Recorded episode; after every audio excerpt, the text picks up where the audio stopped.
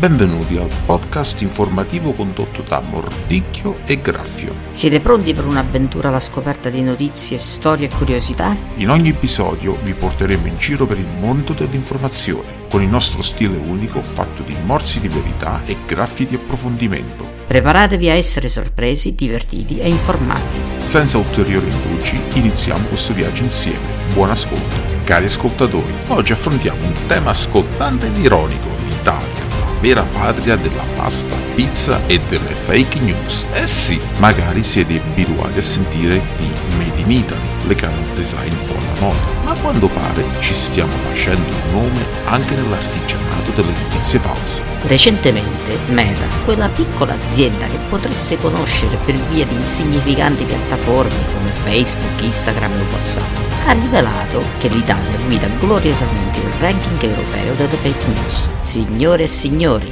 la medaglia d'oro è nostra, ma forse è uno dei casi in cui avremmo preferito l'argento. La Commissione europea, in un tentativo di combattere queste armi di distrazione di massa, ha rilasciato il report su www.disinfocode.eu.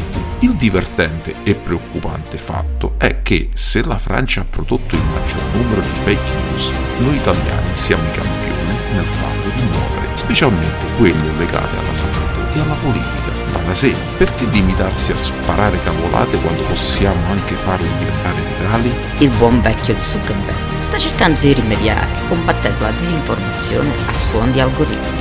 Pensa un po', da quando gli scandali come Cambridge Analytica hanno sollevato un polverone, sembra che la Big Tech abbiano scoperto la religione della verità. Sarà sincera conversione o puro interesse economico? E non dimentichiamoci della pubblicità online è praticamente il carburante di queste piattaforme. Sandro Gozzi dell'Europarlamento sta agitando la sua bacchetta magica e anche Google sta cercando di mettersi in riga. E poi c'è Elon Musk con X Twitter. Ah, Elon, l'uomo che vuole portarci sulla Luna ma sembra avere problemi a gestire una piattaforma terrestre. La sua filosofia di libertà di informazione è come mettere una benda agli occhi e attraversare l'autostrada. Ed ecco, mentre ci avviciniamo alle elezioni europee, la posta in gioco si fa sempre più alta. Non possiamo solo affidarci a Meta o Google, ci vuole una collaborazione tra istituzioni, piattaforme digitali e stati membri. L'Italia, nazione di geni creativi, può sicuramente fare di meglio. Non sottovalutiamo la potenza di queste piattaforme, soprattutto nei periodi elettorali,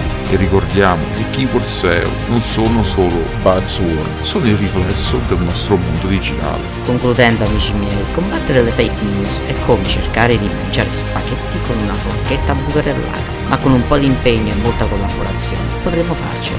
Fino ad allora, occhi aperti e cervello acceso. Alla prossima puntata, quando forse parleremo di come l'Italia potrebbe essere il primo paese a inventare una pizza anti-fake news. State sintonizzati.